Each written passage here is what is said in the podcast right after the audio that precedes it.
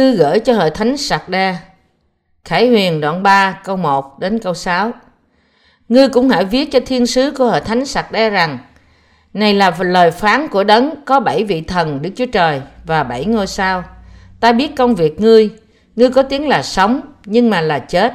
Hãy tỉnh thức và làm cho vững sự còn lại là sự hầu chết. Vì ta không thấy công việc của ngươi là trọn vẹn trước mặt Đức Chúa Trời ta. Vậy, hãy nhớ lại mình đã nhận và nghe đạo thể nào, thì giữ lấy và ăn năn đi. Nếu ngươi chẳng tỉnh thức, ta sẽ đến như kẻ trộm, và ngươi không biết giờ nào ta đến bắt ngươi thình lình. Nhưng, ở sạc đe, ngươi còn có mấy người chưa làm ô quế áo sống mình. Những kẻ đó sẽ mặc áo trắng mà đi cùng ta, vì họ xứng đáng như vậy. Kẻ nào thắng sẽ được mặc áo trắng như vậy. Ta sẽ không xóa tên người khỏi sách sự sống và sẽ nhân danh người trước mặt ta cùng trước mặt các thiên sứ Ngài.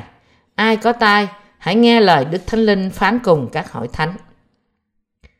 Giải thích Câu 1 Ngươi cũng hãy viết cho thiên sứ của hội thánh sạc đe rằng Này là lời phán của đấng có bảy vị thần Đức Chúa Trời và bảy ngôi sao. Ta biết công việc ngươi, ngươi có tiếng là sống, nhưng mà là chết. Chúa có bảy vị thần Đức Chúa Trời và bảy ngôi sao. Hội thánh sạc đe có nhiều bất toàn trong đời sống thuộc linh của họ. Vì thế Đức Chúa Trời đã khuyên bảo hội thánh phải sống bởi đức tin. Ở đây, Đức Chúa Trời đã nói với tín hữu của hội thánh sạc đe rằng các ngươi có tiếng là sống, nhưng các ngươi đã chết. Bởi điều này, ý của Đức Chúa Trời là đức tin của tín đồ hội thánh sạc đe đã chết đối với tất cả những mục tiêu thực tiễn. Câu 2. Hãy tỉnh thức và làm cho vững sự còn lại là sự hào chết, vì ta không thấy công việc của ngươi là trọn vẹn trước mặt Đức Chúa Trời ta.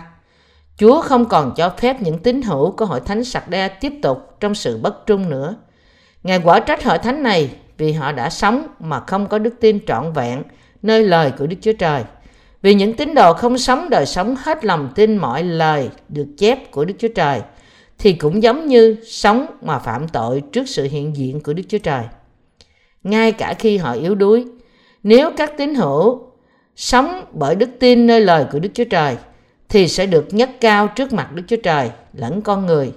Để trở thành những tín đồ có đức tin trọn vẹn như thế, chúng ta phải sống đời sống đức tin cách trung tín và làm theo lời của Đức Chúa Trời là lời được ban cho toàn thể các thánh đồ.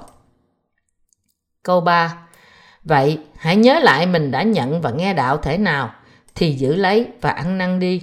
Nếu ngươi chẳng tỉnh thức, ta sẽ đến như kẻ trộm và ngươi không biết giờ nào ta đến bắt ngươi thình lình.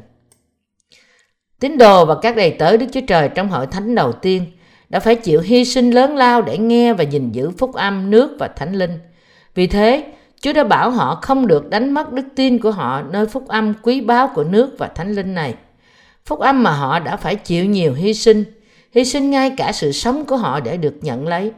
Tín đồ phải bày tỏ đức tin và những việc làm của họ cách rõ ràng trước Đức Chúa Trời bằng cách nắm chặt phúc âm của sự cứu rỗi trọn vẹn, nước và thánh linh. Những người được cứu phải luôn luôn nhớ ban đầu họ đã nghe và tin nơi phúc âm nước và thánh linh như thế nào. Sống đời sống cảm tạ vì ân điển của sự cứu rỗi các tín đồ và đầy tớ tái sanh của Đức Chúa Trời phải luôn luôn nhớ lại phúc âm mà họ đã nhận nơi Chúa là tốt đẹp và phước hạnh như thế nào. Nếu không, thì họ sẽ đứng vào chỗ của những kẻ ngu ngốc, không biết khi nào Chúa sẽ trở lại thế gian này. Câu 4 Nhưng ở sạc đe, ngươi còn có mấy người chưa làm ô uế áo sống mình, những kẻ đó sẽ mặc áo trắng mà đi cùng ta, vì họ xứng đáng như vậy. Tuy nhiên, ở đây Chúa nói với chúng ta rằng hội thánh sạc đe vẫn còn có vài người không làm ô uế áo sống của họ, giữ vẹn đức tin của họ. Chúa cũng nói rằng những tín đồ trung tín này sẽ sống như những đầy tớ của Đức Chúa Trời, là những người được mặc lấy sự công chính của Ngài, sẽ cùng đi với Chúa. Họ có thể bước đi với Chúa vì đức tin của họ đáng được cùng đi với Ngài. Tín đồ có đức tin được Đức Chúa Trời thừa nhận thì đi theo Chúa bất cứ nơi nào Ngài dẫn họ đi. Việc họ không làm ô uế áo sống của họ có nghĩa là họ đã không đầu phục những điều của thế gian nhưng tin nơi lời của Chúa. Những người đã được mặc áo công chính bởi phúc âm nước và thánh linh do Chúa ban cho thì nắm vững lời của Ngài và không thỏa hiệp với thế gian. Nói cách khác, họ đã vạch ra một vạch rõ ràng ngăn cách với những phúc âm giả tạo. Những người đã được mặc áo trắng bởi tin nơi phúc âm của Chúa đã làm việc vì phúc âm của Ngài và sống một cuộc sống bước đi theo với Ngài trong thế gian này. Đó là lý do tại sao Chúa luôn luôn ở với họ, vì họ luôn luôn đi theo Ngài bởi tin nơi lời của Ngài. Câu 5 Kẻ nào thắng sẽ được mặc áo trắng như vậy. Ta sẽ không xóa tên người khỏi sách sự sống và sẽ nhận danh người trước mặt cha ta cùng trước mặt các thiên sứ Ngài. Những người chiến thắng thế gian bởi tin nơi lời của Đức Chúa Trời sẽ sống đời đời, sẽ được mặc lấy sự công chính của Đức Chúa Trời như là các tín đồ của Ngài và hầu việc Chúa. Chúa cũng sẽ chấp nhận đức tin của họ và ghi tên họ trong sách sự sống và những tên này mãi mãi sẽ không bị tẩy xóa.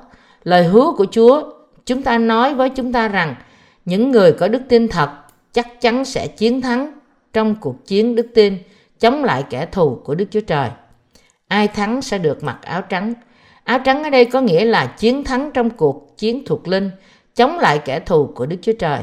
Những người chiến thắng trong đức tin sẽ được ban cho phước hạnh đó là tên của họ đời đời sẽ không bị tẩy xóa khỏi sách sự sống.